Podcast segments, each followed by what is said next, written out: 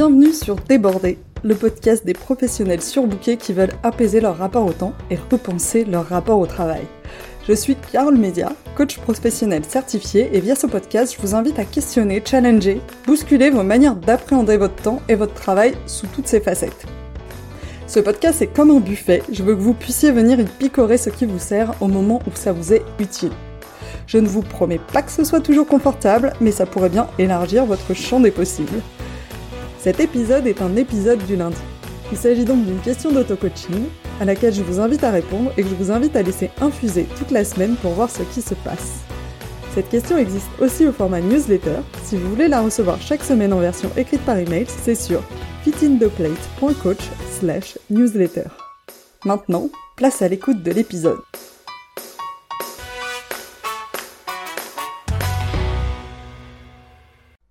Cet épisode est une rediffusion d'une ancienne newsletter que j'enregistrais à l'époque au format audio. Néanmoins, les questions ne changent pas et se les poser à des moments différents de notre vie donne des réponses totalement différentes. Je vous invite donc à l'écouter avec autant d'attention que si cet épisode était complètement inédit pour vous et à vous reposer cette question et à vous reposer régulièrement les questions. Bonjour à tous, j'espère que le son sera bon parce que j'ai eu la flemme de sortir le micro, le vrai micro, donc j'utilise euh, mon Jabra pour enregistrer et j'espère que le son sera bon pour vous.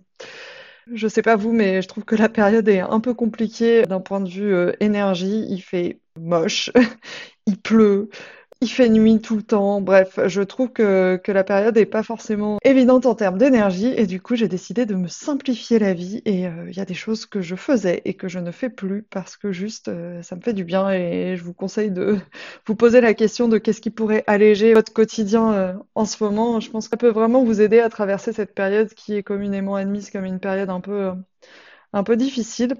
Et voilà, et ça ne veut pas dire que vous ne reprendrez jamais euh, vos bonnes habitudes d'avant, mais euh, si vous pouvez vous simplifier la vie, je vous suggère de le faire. Alors, ce n'est pas du tout la, question du jour, euh, même si on va rejoindre le côté allégé, je pense, avec cette question. La question que je vous pose cette semaine, c'est qu'est-ce que vous faites uniquement par peur des reproches qu'on pourrait vous faire, et qu'est-ce que vous en pensez, en fait, de cette action que vous faites ou des raisons pour lesquelles vous la faites? Observez ce que vous faites dans vos journées et pourquoi vous le faites pour extraire les choses que vous vous rendez compte que vous faites uniquement parce que si vous ne les faites pas, on pourrait vous dire que c'est pas bien et que vous avez peur d'avoir cette discussion. On est beaucoup à avoir l'impression de subir les choses qu'on nous demande.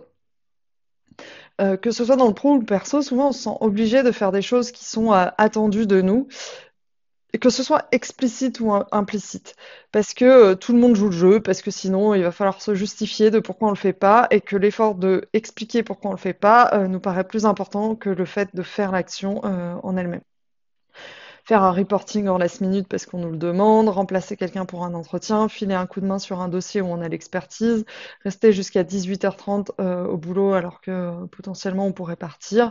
Donc ça c'est plutôt du domaine pro, mais dans le domaine euh, perso, faire des cadeaux de Noël pour toute la famille, aider à faire la liste des courses pour le repas du réveillon, etc., etc. Et si on arrêtait de faire ce qui est attendu de nous, juste parce qu'on attend de nous qu'on le fasse, à quoi ça ressemblerait notre vie?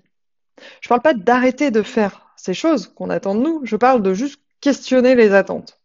Et de faire uniquement ces choses parce qu'on pense dans le fond que c'est intéressant de les faire, que c'est important, que c'est juste, que c'est légitime. Dans notre référentiel à nous, pas dans le référentiel commun.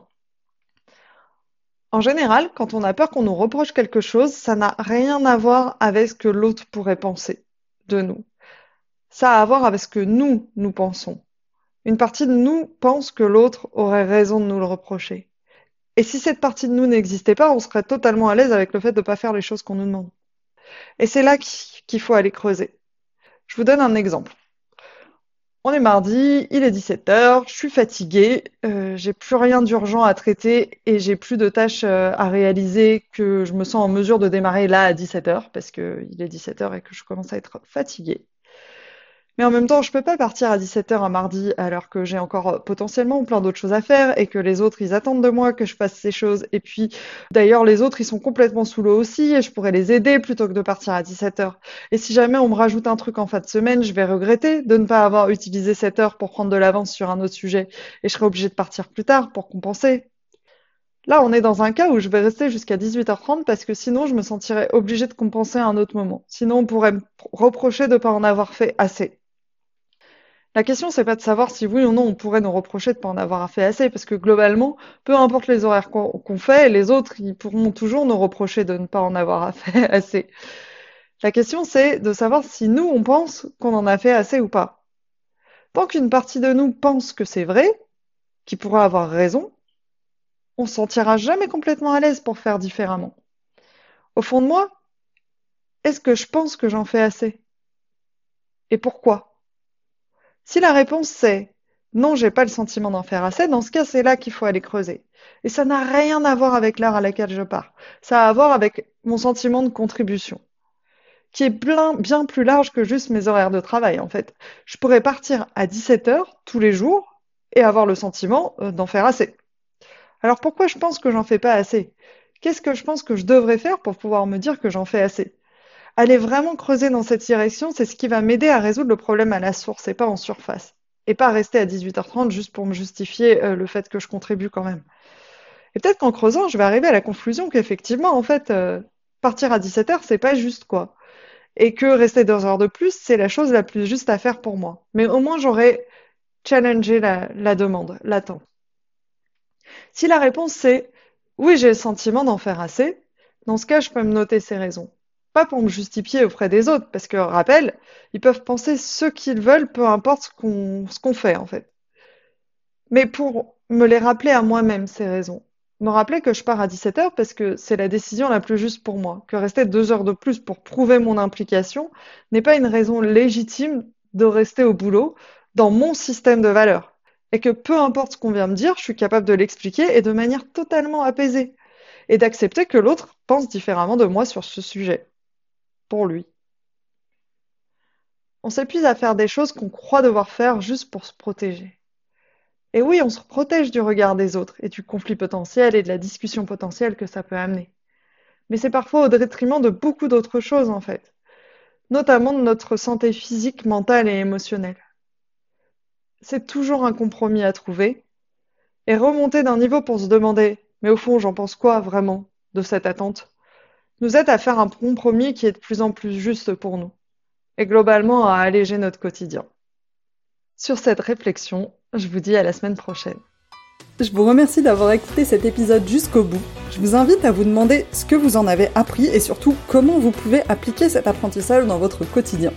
Si cet épisode vous a fait penser à quelqu'un, n'attendez pas pour lui transmettre, ça pourrait changer sa journée, et par la même occasion, ça m'aide aussi vraiment beaucoup. Si vous souhaitez me contacter pour me faire part de vos feedbacks, me soumettre des idées de thèmes ou de personnes à rencontrer, ce sera avec grand plaisir. Vous avez trois moyens pour le faire, soit par email à mon adresse carole at fitintheplate.coach, sur LinkedIn sur mon profil Carole Mesia, sur Instagram sur le compte fitintheplate-coaching. Sentez-vous libre de me contacter, je me réjouis d'échanger avec vous là-bas.